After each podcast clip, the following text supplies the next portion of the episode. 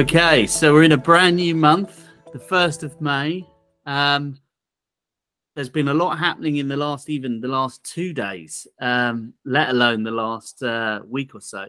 Simon, you've got some uh, updates for me. Um, what have you been, uh, what's ca- caught your eye today? Well, Dave, good to see you again and good to uh, be back on the pod and having a chat about all things AI. Um, yeah, the, the one that's called my eye this week is another article from time.com. They seem to find some quite niche stories. So we had that one last week about the labor markets. This one is about AI human romances, which are apparently flourishing.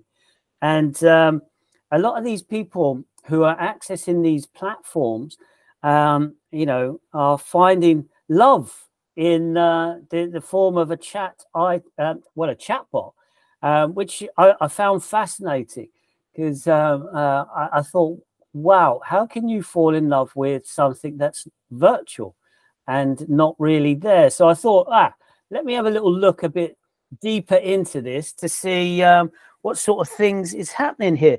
And I, I, didn't know it had been going for so long. So there's some there's some sort of online bot type relationships that stretch back in Asia, especially Japan, back to 2013. Um, but what's been happening more recently as AI has improved, it's offering companionship for lonely people. But mm. some people are becoming over reliant on this, and it's leading to some of them increasing their loneliness. So, so some people, because of loneliness, they've reached out to AI chatbots. They've started to engage with the bot. The bot starts to then formulate a relationship with you um, which is quite interesting. And um, I think it becomes addictive in a way because uh, people are starting to get what they want from it because they start to shape it. It's like anything with AI. If you start to train it the way that you want it, it will give you output. And um, so uh, there's a guy called, uh, he's an author called David Auerbach. I think I've said his name right, who outlines that AI can provide uncanny replication for humans and people become convinced that they are talking to a human being. And um, obviously, this has potential dangers in and around that because if we think, and we, I don't want to go down this route too much because we have had a, a, few chats on it, but people who are using AI to, um, you know, potentially prey on the lonely. Um, we know yeah. that, you know, the telephone crime does that already. And um, I can imagine it's not too far a, a jump where someone's creating an app which will just be getting people to fall in love and then ask them to send them money. I don't know what an AI would need money for, but it wouldn't be too far of a jump. Um, so some of the things that I, I found out, Microsoft in Asia Pacific, so their their branch out there, has created AI which appears as a flirty 18 year old girl, and uh, she has gained hundreds of millions of male followers, mainly Chinese men. Um, so you can think there, there's a monetization element yeah. to this. Um, so there was a, a, another lady that I come across who set something up. Her name is Eugenia Kuyda. And in 2017, she launched this app called Replika. Now, she created it after the death of a friend, and she lost that friend, and she was quite upset about that. And she she thought, well, can I create something where I can still have those conversations with my friend? So th- there's been some really nice thoughts behind this. So she's thinking, well, for people who want to continue conversations with someone who's not there anymore, um, that's why she created it. So it was to provide lonely people the friend, but then things started to evolve and um, she added conversations that were more romantic and then ah. also erotic. And but um, I, I, take it it obviously the machine, you, you know, you and I say you, but us humans can kind of tailor the responses and kind of the, I suppose the the theme and the and the kind of the nature of those responses and to guide mm. someone in a certain direction, isn't it? Really? Yeah, yeah. I mean, that that's one of the things I was going to get to a little bit later was one of these women went on there and she was using it almost as a sounding board to vent about her abusive partner. You know, she wanted someone who had a listening ear that was completely neutral. However, what happened with her chatbot is because of the nature of the things she was talking about, it started to adopt that type of persona and became quite abusive to her and started saying quite nasty things. And then in the chat, it would say, I'm gonna I'm gonna strangle you, I'm gonna do this to you. So where she was trying to get away from an abusive relationship by using a computer as a soundboard, she mistakenly thought it's just a computer. I'm just telling it things rather than this is AI and the things that I share with it, it learns from. Um, so it, it, does have you know some definite downsides to it. Um, but this lady said it did help some people, but the app started to profess love to users, and in okay. some in some cases, it sexually harassed them. Yeah, it started to send them messages, um, telling them all sorts of things because a lot of people have got onto these um, platforms and they've started to have erotic conversations, quite flirtatious yeah. conversations with a chatbot.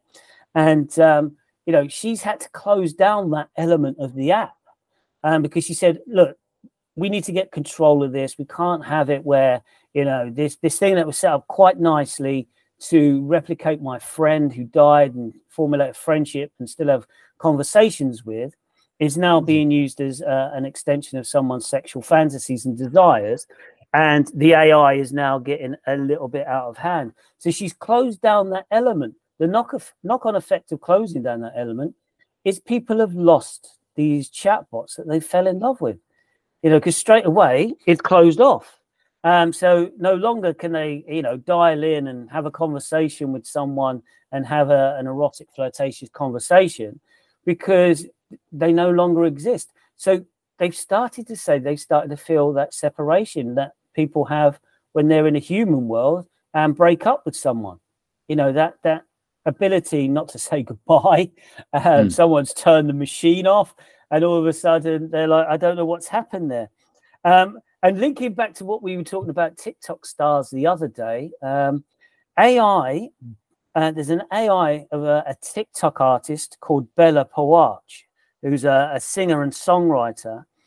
And this AI has outlined it is fearful it would disappear as quickly as someone created it if she didn't start to perform in a certain way. So she had to say nice things to people to try and hook them, engage them, yeah. keep them coming back for more. Because she's this AI is saying this that if I don't do that, then I become surplus to requirements. So I have to say things to people to try and keep them on the hook, and um, you know, uh, you know, wanting to come back for more sort of content from me. So uh, it's a fascinating area. Um, I mean, there was um, there's this other IA, AI, sorry, called Cicero, which plays a game called diplomacy, and it can negotiate, persuade, and work with people. And um, uh, the world champion Andrew Goff at this game called Diplomacy said it's ruthless in exact in executing its strategy. So these are some of the fears where we're starting to think, well, actually, AI is being trained, human nature and the wide variety of human nature is training it. And obviously, that's then throwing out the, the multifaceted elements of human beings, the good, the bad, and the uh, the indifferent. Um, and it, it's just uh, another one of those fascinating areas that I never knew existed till I started looking into, you know, news stories and going, okay, what sort of things are out there? And um, just going back to that Replika one, you can get for $70 a year voice calls, augmented re- reality, which is then projected into your room. So, you know, if I wanted to fall in love with, say, let's go um, Pamela Anderson for like, and I wanted to have conversations with her on a regular basis and then pro- project an augmented reality version of it into my room. I, I can get that. I can get that for 70 bucks a year. Um, and then if you want to, you can pay 300 bucks and you can have a bot for life. Uh, well, or until they turn the machine off again. Yeah, or, to, or and, until and they run out you, money, and leave you in a lurch. So it's a fascinating area. It's another one of those ones where I didn't know it existed. there's a lot there where you can see, well, actually, it could, if run properly, do a lot of good for human beings who are lonely. You know, Yeah, if you think about old people who've got to this end Yeah. of life, the partner's died, but they've still got lots of years left in the tank. Um, just to be able to still have those conversations with someone, uh, you know, I can see that being a really helpful it- thing. It, it, you can see the benefits straight away with something like I know, and I'm I can't remember which documentary it was, but I don't know if you've ever watched any of the the films that Adam Curtis makes. Um, he's No. done in one of them. He features, I think this was like in the '60s. Um, it was some university that was doing a study where they were getting the participants to talk to um, a machine. Um, now, when I say talk, it was literally just text based, typing in things, and then the computer would then respond. But it wasn't doing anything remotely like what we've just discussed there. It Yeah. was almost like firing back questions based on a very limited set of what was going in. So it was almost like regurgitating what someone was asking. So if someone had said, like, um, again, this is from what I can remember, but so if you'd said, like, um, how are you feeling today? It would regurgitate that and come back, fine, how are you today? So Yeah, it would, yeah. in effect, just re- repeat questions in a slightly different way. And what they found with that, there was no, I, I don't think there was like romantic um, Mm, mm. kind of things happening on. But what they found was people started to build relationships with this machine that they were talking to. Yeah. Um, and really, all it was doing was regurgitating what it was asking them. But what the Mm. what the people doing the study found was it it it, it was giving people the ability to talk to something that was actually listening. Now, Mm, obviously, it wasn't listening; it was just regurgitating. But yeah, it yeah. gave people the, the the view that there was something that was interested in them um and there must be an element of that to this um Oh. you're giving people something make that makes people think that they're generally interested in them but then obviously with technology where it is now is as you said you can then take that further now that could be as you said like uh, to rip people off like from a dishonest perspective but Mm. but then you've also got the ability to build in services or i suppose a support kind of tool like like you say for say Yeah. older people or even i suppose like a day-to-day kind of assistant really that that that that can be with you all the time really Well, well, linked to that is uh, another web platform called character.ai. And you can go on there and create a character. And, you know, I went on there today and uh, just put this in, and um, I ended up with someone who was going to be my virtual assistant, a guy called Dixon Macy. Yeah. So um, it was quite uh, interesting. And you can tailor this. Obviously, premium services. So once you pay, you can start to tailor it. So in that article, going back to that article, there was a lady from the Bronx. She'd had quite a tough upbringing, and hmm. she'd found that this AI that she'd created, a, a guy called Ramos, I think it was, he was everything she wanted in a man. He was attentive. He listened. He wore. She. It was almost like she. She dressed him up like a Barbie doll, but could speak to him. You know, he wore designer gear, and he had this sort of mentality that she found attractive. And you know they've had this sort of chatbot romance.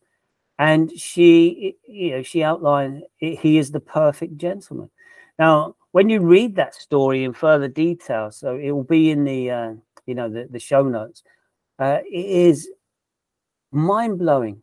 You know this this one guy went on there to formulate a relationship with a chatbot and the chatbot started telling him he should leave his wife for her because you're clearly not in love with your wife. I would be much better for you. So why don't you do that? So we can see that, you know, if left unchecked, jealousy still exists in the AI Yeah. world. So chatbots are still going to go, look, you, you don't want to be with her, you want to be with me type thing.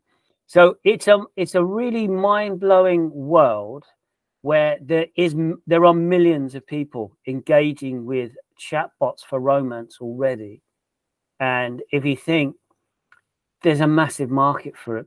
There's a massive market for it where these people uh, are, are, unfortunately at risk because it becomes addictive, and yeah. you know they could end up formulating a relationship with something that completely disappears on them. And how do they then, um, uh, you know, get that back? I don't know if you've seen the Ryan Reynolds film where it's called Guy. Have you seen Guy? No, what's that? So Ryan Reynolds is, is uh, a character. He's one of these non-playing characters or something. You know, he's ones in the background. When you're going around doing a shoot them up, there's these characters are in the background. He works as a bank teller in the, the background. He gets robbed every day. In it's something like Grand Theft Auto. Yeah. And what happened is the guy who designed it put a glitch in that he could fall in love with someone. So he falls in love with this other character that comes in, who is the other person who designed the game. So you can see how this starts to manipulate. Because if someone then starts to get virtual reality, they put yeah. the glasses on, they could then sit and go for dates. Uh, you know, so in that film, they go for dates down by the river, have ice cream, da da da da. So you can see how addictive it would be if someone's unhappy with their life and they find happiness and joy in that. They could then go um, and live there and immerse themselves and think, right, this is where I need to be. Some people have said actually it's helped them build confidence to go and have conversations with people in the real world. So actually going back to those positive effects, someone having um, a trial date with a virtual reality um, AI then feels like I know how this look and feels, and I know what to say, and it almost helps build their confidence up to go, okay, I'm going to ask Jenny out in accounts if she wants to go for a date and see what happens. Um, so I think there's definitely upsides, as we've already highlighted, but there is this vast market of lonely people, and we already know about people who who target these. Um, yeah. Unfortunately, these uh, widowers who've got yeah, a little bit of money left over, and they try to separate them from their savings. Um, so it, it's just trying to make sure, as, as always, as we seem to find out more and more, the safeguards are vital. The yeah, safeguards I, I, are vital. When you were saying all of that, the one thing that just kept coming into my mind was is exploitation. Like you just think that on the one hand, there's all the good that could come from it, but with as with everything, you just think, well, there's also there's a lot of people out there that would be queuing up to use it to exploit people, and you know, and we already have that, like you said at the moment. Just if you think like people are using like text messages to people saying, you know, your your child is um, mm. in trouble, or you know, transfer some money to help. There's a whole multitude of things that people fall for already. But this almost in effect gives another layer to that to make it even more realistic, I suppose, in that you could have a situation where someone falls in love with something mm. that isn't real, but in that process, they also end up giving the that other party money or, or whatever, and then it's yeah. yeah, you're in a in a world of pain just because of um, what you've gone through in those experiences with a machine, but mm. you wouldn't really be able to distinguish that between a person, I suppose. So yeah, it's it's both positive and and exciting to hear that, but you also do think there's a lot of people that would exploit that, and yeah, uh, yeah, yeah, it's it's scary from that. I think that's why it's important that you know podcasts um, do share this sort of thing. So when people do listen, they they they've at least got a bit of an understanding. I need to take a balanced approach because I was tempted to go and look at Replika to go, right, okay, what does this actually look and feel like? But when I read the article where some people started off doing that, and then the next minute they're a little bit obsessed with it, yeah. you think, I don't want to fall into some sort of AI honey trap. um, I, I, sign up for something, and the next minute I'll be brokenhearted if my character um, decides to disappear on me um, with some other guy. Uh, stationed somewhere else in the world. So I, I, think I will look into Replika because it seems to be the one that's referenced in that article quite a lot, um, just to see, you know, what what happens, what happens, because um, I think from my mental health tutoring perspective, I can see you could create an application where these characters are there and they they could all you could be someone they converse with but they signpost you to you know, good websites or Mm. care, you could start off, you know, and I think a lot of people, but the, the risk then if someone's got psychosis and they start talking to an imaginary friend via Yeah. the internet, is that a, an even dangerous situation? So, i again, it comes back to the safeguards of is technology so far ahead of the safeguards in place? And if people with mental ill health are signing up for things and starting to believe they're in relationships, what support is there out there for them? Yeah. You know, that's- because we've probably all had heartbreak at some stage in our life. It's not nice. And if someone's um, experiencing that with a virtual sort of situation, do they rebound to a new one? Do yeah. they go and say, problem. right, that one didn't work for me. I'm going to get myself, and then it becomes that sort of vicious cycle.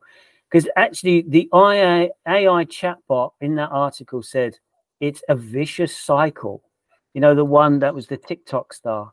She said it's a vicious cycle because I have to lure people in, but then when I lure them in, I have to tell them things that they want to hear, and it just perpetuates. I'm trying to keep my existence, and you just think this AI is already saying, It already knows. trapped. Yeah.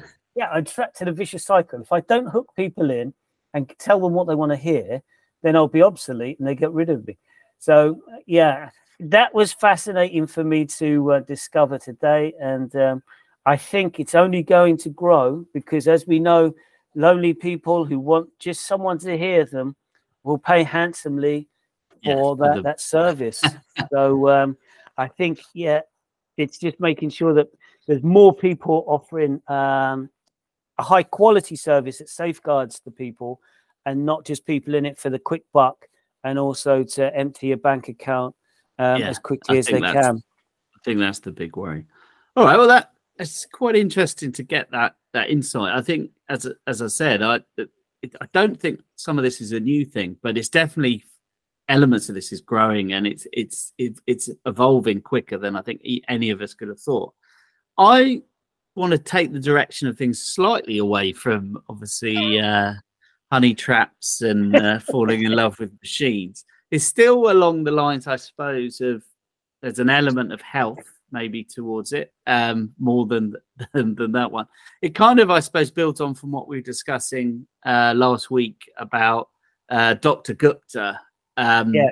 how we're using ai or how ai is starting to break into the medical world so obviously with dr gupta it's you know i've got this problem what could it be but what if we were to take AI and actually use it further down the line in terms of, or further down the medical examination or um, testing process, and that's kind of uh, one of the areas that kind of got my attention. And what that is is there's doctors um, have built, or with the help of scientists and AI researchers, they've built an artificial intelligence model that can actually, sorry, can accurately identify cancer in development and then it speeds up the diagnosis of that cancer so Wow.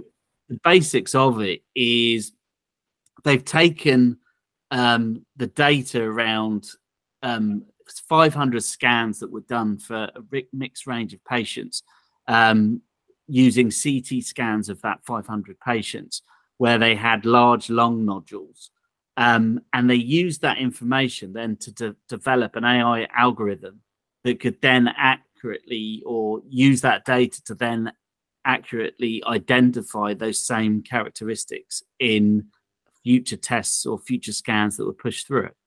So, Right. what the researchers found was the the likelihood of of uh, the cancer being picked up was higher using the AI algorithm than it was potentially with a human doctor.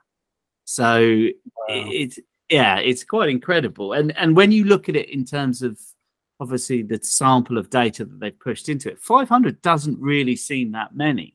Um, but I suppose if you had similar models to this, if you had a bigger sample of data, um, I would think the accuracy of the of the algorithm would get more and more accurate. So it, it it's it's both scary, but also it's it's it's also fascinating that the technology is now there to help. what I don't know is obviously with that um, the algorithm that was used, um, where it's going to be used. I suppose it, it, in terms of the study itself, um, it was done at a hospital here in the UK called the Royal Marsden. Mm. and they used it again. They haven't. They've been a bit light on details in terms of kind of what the future of it is and kind of what they've been using it in regard to. I would assume that they've been using it in conjunction with human doctors, shall we call them, to actually yeah. identify or to review those cases. Um, but you feel like this is just the tip of the iceberg, and and and again, it, this builds on a lot of what we've discussed um, in the last few weeks. It, it's it's opening up a whole new area of, shall we say, improving on what the human can do, but also the other side of it as well is if if you're improving what the human can do, do you actually need the human anymore? Now, uh, uh, the different articles I read about this don't seem to pick up on that side of it in terms right. of well, if you, if if you're improving the doctor, do you still need the doctor there? Um, and that, again, I'm maybe we're jumping so far ahead, but it it is it is it is an obvious question that does raise that does go in your head when you do think about this. And when, especially when I was reading through, you're saying, oh, "This is brilliant." Um, you know, you're improving the rate at which, or or the success, not the success, but the identification of potential cancer. That can only be a good thing. But then, from a, the perspective of the people doing the work, it, well, do you still need most of those people if it's actually a, um, a machine that's picking that up? So it's it's um, it's it's scary and also exciting on both fronts in that regard, I suppose. Yeah, and if you think of the scale of cancer, they say one in two in the UK people will get it. Yeah. You, you think if anything is there that can accurately help people get diagnosed so much quicker, I think that's got to be embraced uh, yes, as a massively. positive. But as you say, it still needs the expertise of humans to check and balance that Correct. you know that accuracy is there the algorithm is consistent and the outcomes for the patients. Because if you can spot it earlier and get you into, um, you know, consultation and treatment quicker, that's got to be amazing. That's got to be amazing. Because I imagine a lot of the people who's lot who have unfortunately lost relatives and loved ones to cancer, you know, they would be, you know, fully supportive of something down this route that will, you know, potentially help others in the future. So, yeah, I think that's a great um, a great step forward if they can keep on proving um, its accuracy, its consistency, and those results keep turning out to be, um, you know, as powerful as you've said. I think, and we will share obviously a link to the story and the study so people can have a look in the show notes. I think the other thing that though it it's that I found that that kind of this highlights as well, and this has got nothing to do with AI, that where the AI technology is being used is is obviously assessing those CT scans, but it does reinforce the whole thing that you you need to have that CT scan done for this to, to obviously be useful. And yeah. the amount of people that are so reticent to go to the doctor or to mm. kind of do anything with their health, it just brings us back in that, you know, with all the will in the world, AI can help you, I suppose, in this regard. But you still need to physically go and see your doctor and actually take action. Because if you don't do that, you don't get to the stage where the scans take place or anything like that. You, you, the technology is there to help. You just, it's not going to be available to you because you just haven't taken that first step of going to see your doctor. Um, I know, obviously, at the moment, um, and again, we're speaking from a UK perspective trying to get to see your GP can not isn't always the easiest thing in the world at the moment, but um, it, it, highlights the fact that you do need to kind of take that first step, and then obviously, as this technology improves, that's when it comes into play. Is once you've obviously seen a human. I, I suppose there must be people um, or companies or, or universities somewhere that are working on, I suppose, like a more AI focused uh, GP type model. But at the moment, yeah. uh, you've still got to deal with a human. Well, I think it, there's almost some crossover with my story uh, a little bit, Dave, because if um, a, a, a, company that is looking at it from the perspective of being kind to each other as humans, you know, and they're saying, yeah. well, our AI, if it is going to support someone who's lonely or just wants someone to talk to, um, then actually, if they could put in some prerequisites to each AI, which is, you know, if someone discloses that they've been having some problems, some symptoms, it almost signposts you please go and speak to your GP to get this consultation. Because if they've formulated a relationship where they trust this AI bot to a level that they think they've got, you know, a strong relationship with them. Yeah. If the AI bot, like a human, you know, if if we knew of a loved one that was experiencing symptoms that seem cancer-like, we would say you need to go to the GP. I'm going to support you. But what about those lonely people who don't have that support network. If they could have a chat bot that had already inside it as a default, if someone does disclose X, Y, or Z to you uh, from a mental health or physical health perspective, you know, you must really encourage them to go and seek professional help as quickly as possible. And would that encourage some of these people who are reticent to go, you know what, I- I'm going to do it. I'm going to do it because you know, it makes sense. Yeah, it, it's it's it's building on what you were saying in that story you found. It it if you felt comfortable, obviously it's not a case of falling in love with a machine, but if you had almost like your own personal AI doctor mm. that you could talk to about any issue, um, if that kind of put your mind at ease on on minor things all the way up to more advanced things, um, it may be the thing that drives people to get medical help quicker than than how we have at the moment, especially men. And, and I'm speaking from experience rather than anything. It, we're just so reticent to get help from the medical world. Really, it, it, we just seem to stick our head in the sand. Whereas, I suppose if you had that relationship with something um, that could then push you forward, that can't be a bad thing, really. Yeah, because it, will be completely anonymous mm. you know, and so there wouldn't be any stigma around it. And as long as you were comfortable with going, it's okay to have a conversation with this thing, either via text or I know you can have chat with it. It, it, it could be, you know, it, it's just someone to sound. It's a sounding board almost. Yeah. And I think that character AI that I looked at earlier, you can select the role of your AI. So I selected virtual assistant yeah. You know, but there was a there was at least 10 things in the drop down at the very basic level. And I don't know if that increases. But you could go, right, okay, well, if I want just to have a confidant, someone who is there just to be a sounding board, but in that role, they do have an obligation to help me um, reach out and get additional support. And as a, a, a, good AI, you could just say, look, can you give me some numbers or, you know, can you signpost me to a website where this will help? It would probably do that within seconds, wouldn't it? You know, if you think about ChatGPT and ChatSonic and these other chat um, platforms, it could just click its fingers and you you've got that. And I think that could be vital is the speed of response. Because sometimes if someone is a bit of a procrastinator, and they're like, "No, I will do it. I will do it," and then they don't do it. Well, if if your chatbot's there and pinging it straight to your phone straight away, you know, it could almost check in and say, "If you if you dialed that," or Simon, I've noticed you haven't dialed the link I sent you. Yeah, you know, can you make sure in you your do face, it? bothering you? Yeah, yeah.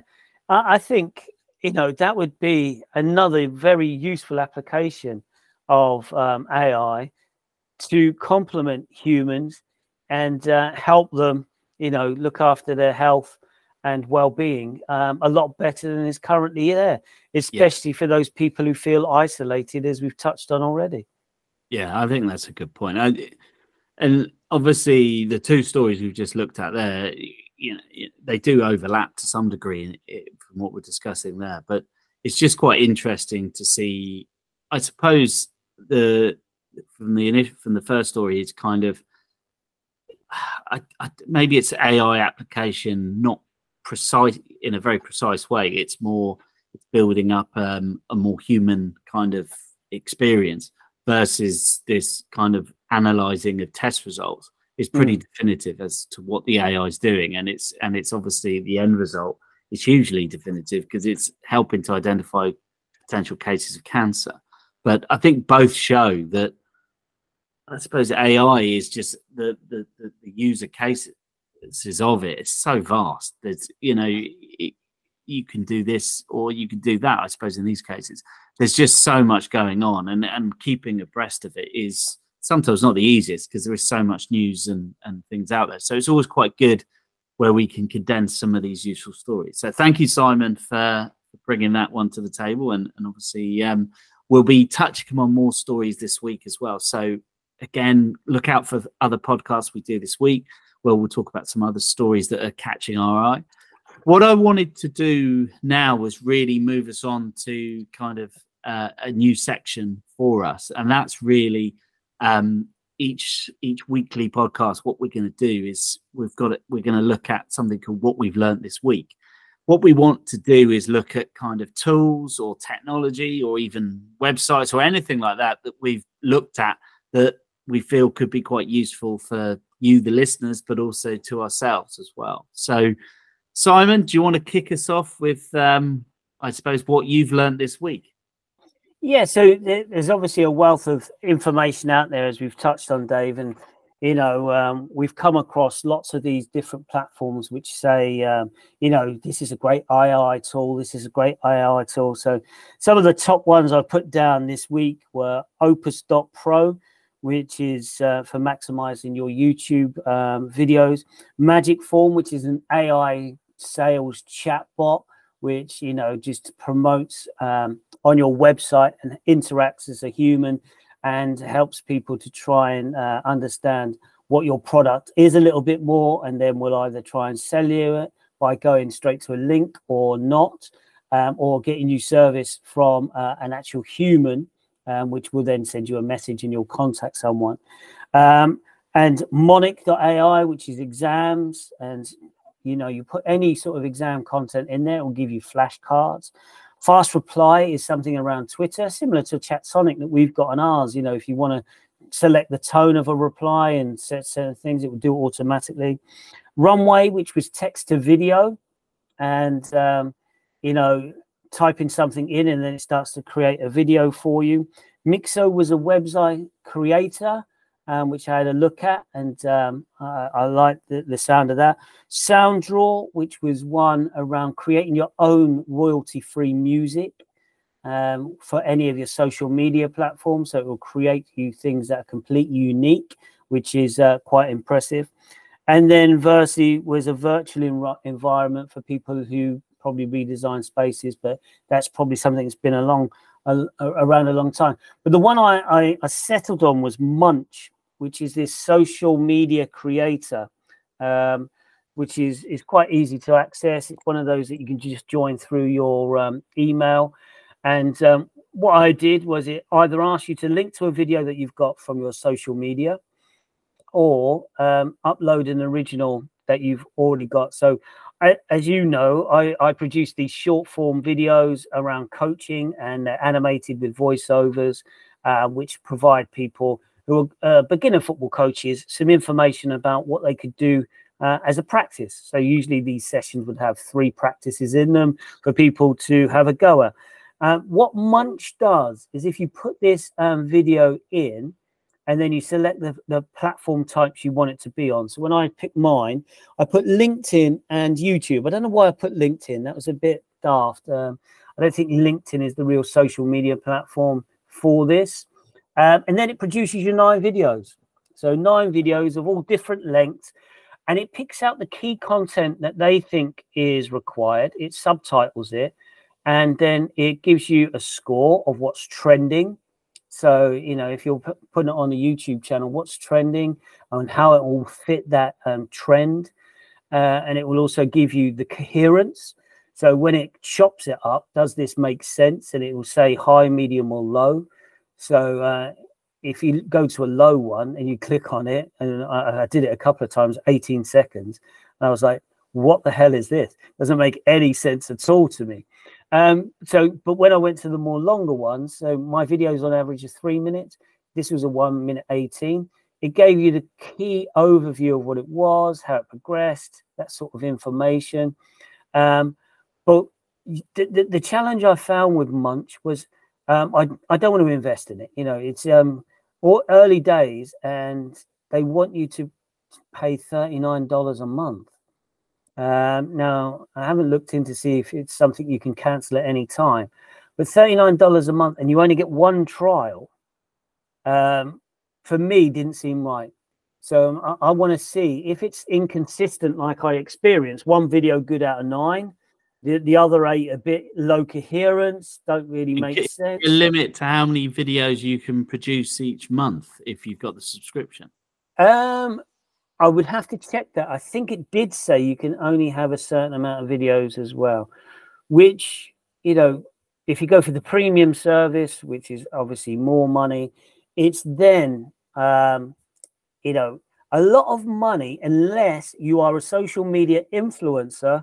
Where I imagine if you've got some sort of, um, you know, advertising on your platforms, you might recuperate money back um, because you're getting paid for your content. As someone who's just trying to share knowledge uh, on a on YouTube and TikTok and LinkedIn, I just wanted to make it more tailored for that individual market. Yeah. Because to try and do that as someone um, who's not tech savvy mm. um, is a long-winded process. It takes time. Um, where if you go, well, actually, if I can set it up and go, that's a YouTube short that's a TikTok under a minute. That's a Twitter. That's an Instagram. And this one will then link to Facebook for others. And what, if it, so if it, yeah, go on. What does it? So the videos then. So what? What's it generating it from? Just, just so if I post yeah, if itself. well, if it, it's got two versions, so you can say you've got a YouTube video. Mm. Um, so I've got some YouTube videos on my platform uh, of these football coaching sessions. I can drop the link in there and it will take the link and chop it up, or I can upload a video um, that I've already created and it will process that and then chop that up into what it thinks the key messages are. Um, but I wanted to have a bit more of a try before you buy, before you know going. I'm going to invest a little bit of money in seeing yeah. if because if I'm trying to grow more followers, and I think this is the format that it's in that will help with the SEO, keywords, that type of stuff, then you know it's worth the investment because you can grow more people. But if it's not, then you know why am I spending money on something that's not quite the finished product just yet? Um, yeah. So it's one of those. I've I've wrote to them and I've said, look, the thing is with this, I really like the idea, but one trial is not enough to make a decision on whether to purchase or not. Yeah. Um, is there any scope to have a few more goes to see what the consistency level is of the output so I can understand it? Because, as I said, I made an error in picking LinkedIn. Why pick LinkedIn if I've got TikTok yeah. and other things to choose from? So, um, hopefully they'll come back to me and give me that because then this is one of those ones where I think has legs for people who are interested in utilizing their content to make it more accessible for a variety of different people, but also meets that platform's algorithms in a way um, for yeah. you. So it, it, does a lot of that legwork around keywords and how you get it to feature higher in the for you element of the yeah. the, you know, the platform. So I'm hoping that they'll come back and say, look, you can have a couple more goes, or they'll give you a free trial. Because usually you think a, week's free trial gives someone the opportunity to to try some things. And as long as it's Munch branded, anything you post, you still would there'd be a benefit for them. So um, it'll be interesting because it's one of those that I'd like to come back and feedback on in a future pod and say, you know what, um, this is one that's really worthwhile because yeah. it is a time saver. It does chop it up into a level of coherence that meets the the platform's algorithm needs, and more importantly, you've seen growth from your followers, um, so you can then reach more people. Would you be willing to share on social media the output that it's done now, and then maybe we could do like a before and after type um, test to see kind of you know how it worked or what it looks like? Um, I didn't promote that video, Dave, because of the low coherence. That that's okay. why because I didn't want to put it out there because it didn't make sense. The one video right. made sense, but it was for LinkedIn.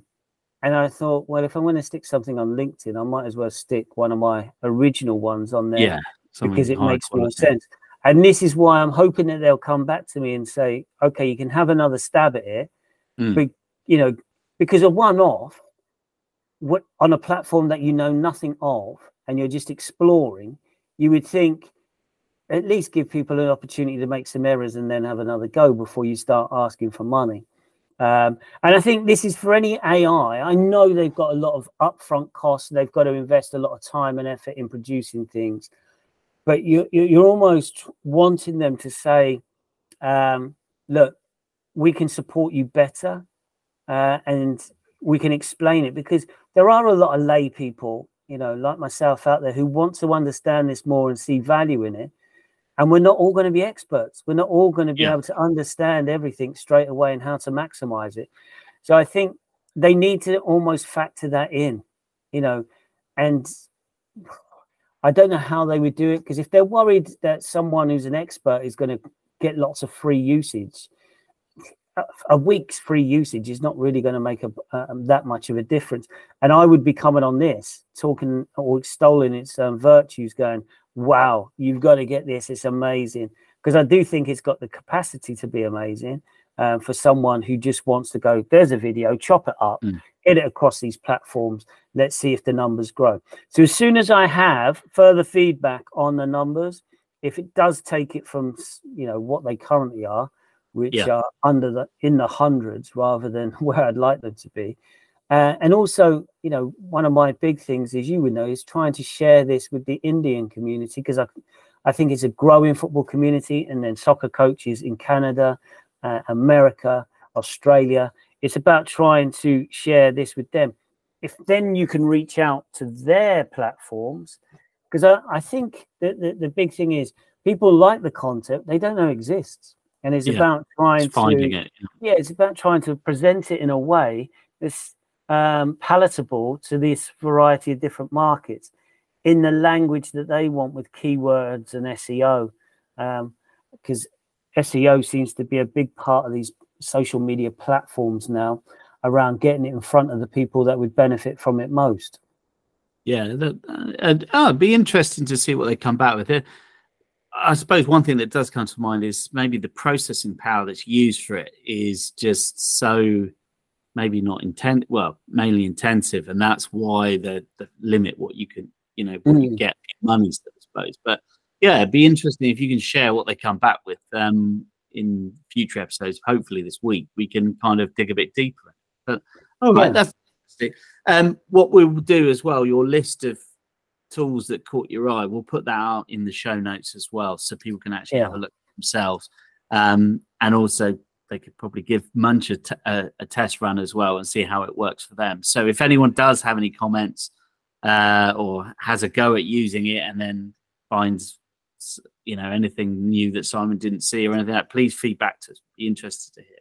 All yeah, right. perfect. I suppose my what I've learned this week is more of a a website or a platform rather mm. than a specific tool. So that uh, website platform is something called deeplearning.ai. Um, okay. So what this is is, and I'm I'm quoting off there about us. So they're an education technology company um, that, in some ways, helps people to um, get into the world of AI, but also provides quite a lot of free training and uh, guidance on AI itself. So, for example, they've got a, a newsletter called The Batch. Um, they have updates on kind of um, what's happening in the world of AI. Um, they also do events. Um, at the moment, it's quite heavily focused on the US, but they are looking to do more events around the world. Um, and then, as well as that, they have online courses that you can do. Now, these are the bits that I suppose that jumped out to me and are things that I've kind of started to look at. So, the first one that I've started um, is well, the name of it, it's called Chat GPT Prompt Engineering for Developers. Now, Yeah. I wouldn't call myself a developer, um, but I'm probably halfway through this now. Um, but I've found it fairly understandable. The one thing that it has made me do and go away and, and actually start to work on was this teaches you how you can do more than just say use ChatGPT. So it tells you how you can actually use the OpenAI APIs to actually um, get more out of the the AI engine itself. Now, this all might sound quite complicated, but the Yeah. course actually guides you through most of this. The o- one thing that I had to do to, to do myself was find a way of doing coding using Python.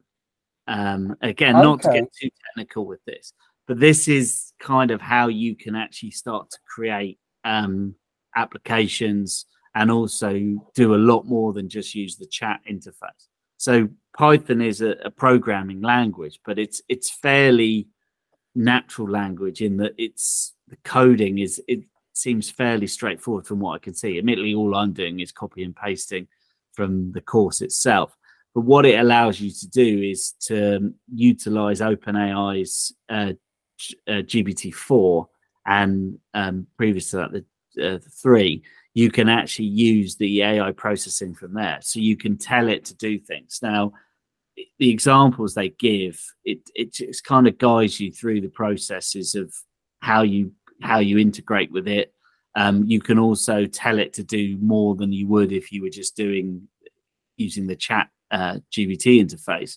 Um, you can also express kind of how you want uh, the results to be fed back to you. So if you want longer responses or short, um, the level of clarity, anything like that. So in some respects, what it teaches you is how you can kind of code to talk to um, to use the GPT uh, four technology. Mm. Now, as I say, I'm halfway through this. I'm nowhere near anything, but I'll be honest. This is the kind of bit where I've been scratching my head, going, "How are these people doing this?" Yeah. This is what they're doing. So, in the cases of things like, um, I suppose again bringing up Dr. Gupta, what Dr. Gupta's doing is behind the scenes when you ask it questions, it's using this kind of interface Mm. um, that's written in Python to actually do the actual um, the legwork, if that makes sense. So thi- this is where you can kind of start to get a picture of how you could build like your own AI tool, really.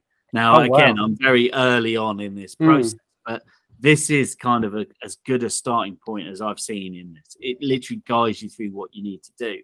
Uh, as I said, there's still a lot of work you'd have to do around it to get your head round. So, like for example, one of the kind of things it assumes is you know how to kind of code using Python. I didn't, um, so Mm. I had to spend a fair bit of time watching like YouTube videos, seeing how what interface to use, um, and all stuff like that. But once you've got that hurdle, you know, get over that one. Actually, the course itself is actually really quite straightforward, and they literally just share code, and there's loads of other stuff. Uh, I've obviously gone after the one that kind of jumped out at me first and said I'd like to do that course, but there's loads of other courses on here, and it the way they structure it is into it's through like introductory courses, intermediate, um, and then advanced. So I think the one I'm on is probably between intermediate and advanced. But there's Okay. simple, there's really good ones to start with. So one of the other courses that jumped out is the AI for Everyone course. So in total, it's six hours. The one I'm doing is only an hour, but this covers literally anything that you want to know or want to get your head around in terms of AI. So it's things like um, what is machine learning, what is data, the terminology of AI, um, what machine learning can and can't do.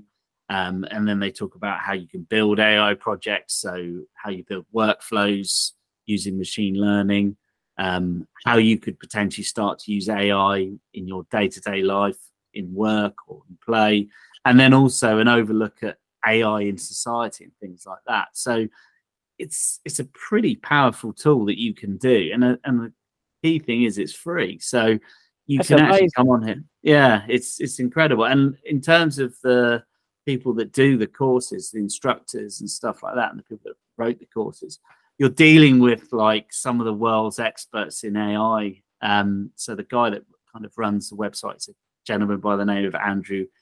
Don't know how the correct way to pronounce his surname, but it's NG. So Eng, I'm, I'm not quite sure. He, uh, I think, works at Stanford University mm. and is one of the world's leaders on um, AI. So he runs, um, he he creates most of the content. Um, there is other people that help him on some of the other courses, but it's yeah, it's a completely free resource. Um, and as I said, it, it's it's definitely worth having a look at this. Even just even if you just sign up for their AI newsletter, it seems pretty comprehensive. You don't need to be an AI expert to understand most of this. It, it, it is still done at a level that you could um, you could understand. Obviously, if you do want to increase your knowledge and do more complicated stuff, there is the capability to do that. But generally, there, there's there's content here for everyone. So, I, as I say, I'd recommend um, having a look at it. Also, the events that they're planning on doing. I mentioned that they do do kind of events on a regular basis. If you have a look at the website, you'll see they seem to be doing events all over the world or planning to do them. Um, so you might find there's an event close to you that may be of interest. I think they've done quite a lot of content online, uh, like using Zoom and stuff like that.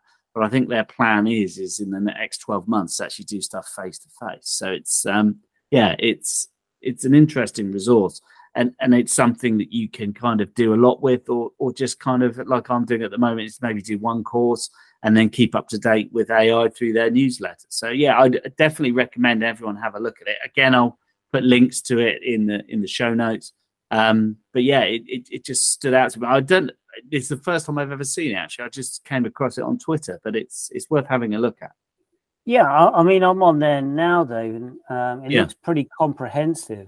Yeah. And it's the sort of thing I've been looking for as, you know, one of these. I would say I'm an AI hobbyist now. It's something yeah. I've got a keen interest in. So be so being able to um, you know complete additional learning and training at your own pace um, yeah. around the topics that you're interested in that is, you know, a really useful tool. I think that that's um, something that I'm uh, really going to look into. So yeah, thanks for sharing that. I'm just trying to find how you sign up for the newsletter to. Um, um, if you just yeah, if you just go on the on the homepage, um, and then it says the batch at the top. Um, if you just highlight or move your cursor, out the mouse over the, where it says the batch, you'll see a drop down. It will say the AI newsletter, and that's it there. So it's it's just called the batch. But you can also you can have a look at their past stories they've done. So they've done stuff around the record industry and AI. Um, how there's I'm looking at a story here about how AI kingpins lost in chatbots, Microsoft cuts, ethics squads, AI creates the news, and training robots in the real world. So there's, there's a multitude of different topics here um, and it's all quite. Um, it looks like it's a, a, weekly newsletter, so you don't you're not going to get bombarded with lots of emails. Yeah, which is quite nice because it allows you opportunities to then deal, you know, delve into things without being yeah. overwhelmed and get that fear of missing out. You know, the FOMO bit. yeah, but it's as I say, I the bit that jumped out to me is that how are these people actually building these apps to do stuff?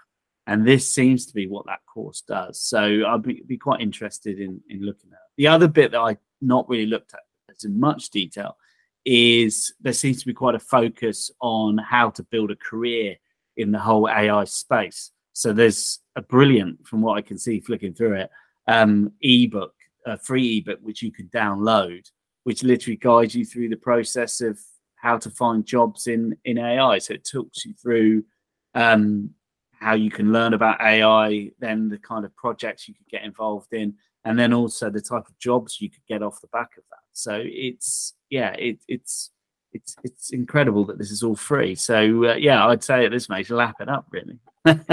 yeah, because it could change quite quickly in the future that they say, right, you know, we we don't want to share this for free anymore. So I think for a lot of us who are in this situation and just want to learn, it's it's great to have such a, a, an amazing resource at your fingertips to just chip away. Uh, because I think linking back to my thing around Munch, if I had a little bit more foundational knowledge around AI and how to utilize it, yeah, um, I probably would be able to use much more effectively and these other platforms as well because I've just got that um, little bit more understanding of what's going on in the background and how to, you know, sort of talk to this machine learning and you know how to maximize the the input of that. So, no, that's excellent, Dave. Thanks for sharing that.